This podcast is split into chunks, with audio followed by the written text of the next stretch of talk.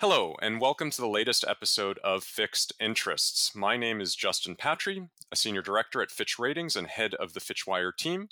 You're going to be hearing a bit more from me over the course of 2024 as I've joined the rotation of fixed interest moderators, and I'm going to be bringing a cross sector and macro credit vantage point to our discussions. Today, I'm very pleased to be joined by Melissa Che, a senior director in Fitch's structured finance team, and the lead author on a series of commercial real estate CMBS reports that have been published over the past year, the latest of which was titled U.S. Commercial Real Estate Refinance Challenges Propel CMBS Delinquencies. So let's start off the discussion right from the top. Melissa, what is the state of U.S. commercial real estate at the beginning of 2024? Thanks, Justin. It's great to be here with you today. Um, U.S. commercial real estate has been facing various challenges and remains under stress. The sustained higher interest rate environment, macroeconomic headwinds, weaker performance fundamentals, as well as overall liquidity and credit credit tightening are all continuing to pose refinance challenges to U.S. commercial real estate and negatively affect their property valuations. In addition, these factors are also contributing to Fitch's expectations that property level cash flows in 2024 will fall from 2023 levels with the anticipation of slowing rent growth, increased vacancies, as well as higher operating expenses. We are projecting the overall US CMBS loan delinquency rate, which was about 2.3% at the end of 2023, to nearly double to 4.5% in 2024 and increase further to 4.9% in 2025 as maturity defaults materially increase. The higher interest rates are, are leading to refinance challenges for maturing loans that were originated during the prior extended lower rate environment. We also have deteriorating outlooks across all commercial real estate property sectors, including retail, multifamily, hotel, industrial, and office for 2024. Okay, yeah, let's drill right down into the office segment uh, specifically. Um, in your latest report, you forecast the US CMBS delinquency rate for offices to reach a, a record in 2025. So let's just get into it. What has gone wrong with US offices? The catalyst is the secular shift to remote and hybrid working that has essentially structurally changed the patterns of office utilization. Um, this, in turn, has negatively affected property valuations as cap rates have increased, as well as performance with rental growth turning negative and also with higher vacancies. Newer constructed, higher quality assets will have stronger invest- investor and lender interests, while older buildings that are too costly to retrofit could become obsolete, with owners increasingly handing back keys to the lender. Fitch's um, US CMBS office delinquency rate, which includes loans that are six, at least 60 plus days delinquent. Um, that was 3.2% in January. We are projecting it to more than double to 8.1% this year and then increase further to 9.9% in 2025, um, surpassing the, the prior GFC peak that we saw in 2012. How did we come up with these projections? Um, we did look at our maturing office volume in 2024 and 2025. Um, and based on what we know about their performance, what their mortgage coupons are, and where interest rates are, we're saying if these loans have to refinance into a higher interest rate environment relative to their lower in place sub 5% coupons, can they do it at a 7% mortgage rate and maintain a 1.7 times debt service coverage ratio or 55% LTV? And based on these parameters, what we're expecting to see is a lot more maturity defaults, which gets factored into the high uh, office delinquency forecast. We took a closer look at actual loan refinance activity, um, meaning which loans paid off and which loans didn't at maturity. Office had the lowest refinance percentage amongst all the major property sectors at 51%, over the 15 month time frame that we tracked between October 2022 and December 2023. This is well below the overall refinance rate across all property types of about 73%. And not surprisingly, we have seen that office refinance rate continue to decline throughout 2023. And in fact, the the, the rate itself in the last six months of 2023 has fallen to only about 37%.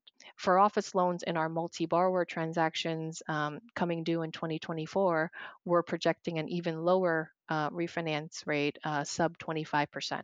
It'll be a long and slow trudge for office as performance trends will further weaken in 2024 and in 2025. Um, vacancy rates will worsen.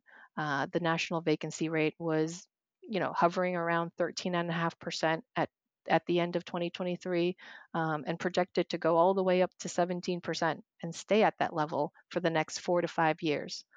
And if you factor in the additional vacancies via the sublease space and lower tenant needs, um, you know, it, it tops out the availability rate at 16.5% at the end of 2023, and we're expecting that will hit 20% by the end of this year. Market rates will decline.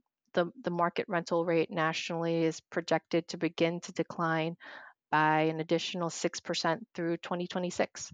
Uh, rents are being further stressed by the significant confes- concessions that we're seeing, extended free rent periods with landlords uh, to secure new leasing that has essentially resulted in even lower net effective rents. One thing worth noting with office leases, um, nearly 50% of the leases on office properties are still pre pandemic leases.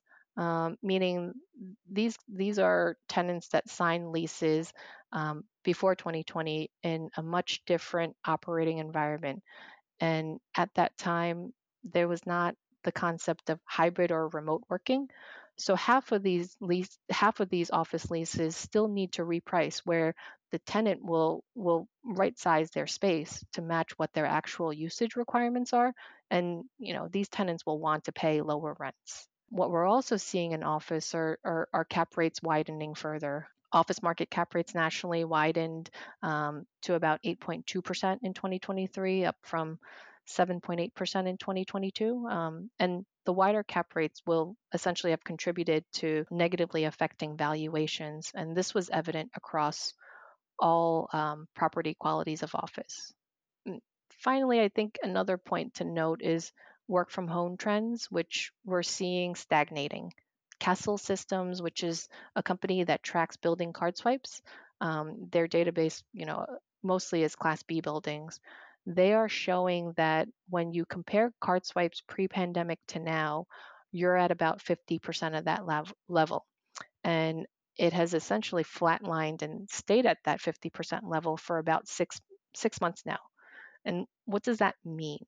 It's not a great sign as far as a huge rebound in office attendance and return to office trends are, are likely here to stay. So the outlook for, for office commercial real estate certainly does not look that positive. But what risks are you monitoring, both positive or negative, that could change your expectations materially? What should people be on the lookout for as something that would make us rethink uh, this overall uh, uh, outlook for uh, for commercial real estate? First, I, I would say the interest rate trajectory and seeing where interest rates are going to come in.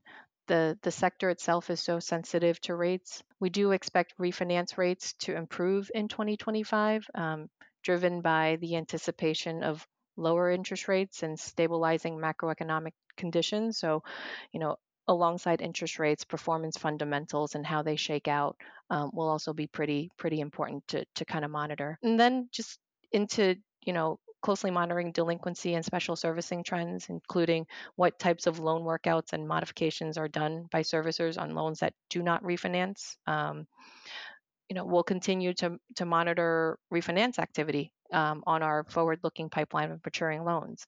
Um, maturities essentially they increase gradually year over year through 2029, and you know the refinance stress will be here to stay for at least the next six seven years um, as the mortgage coupons on these loans on these loans remain pretty low relative to where interest rates are currently and where they're projected to be.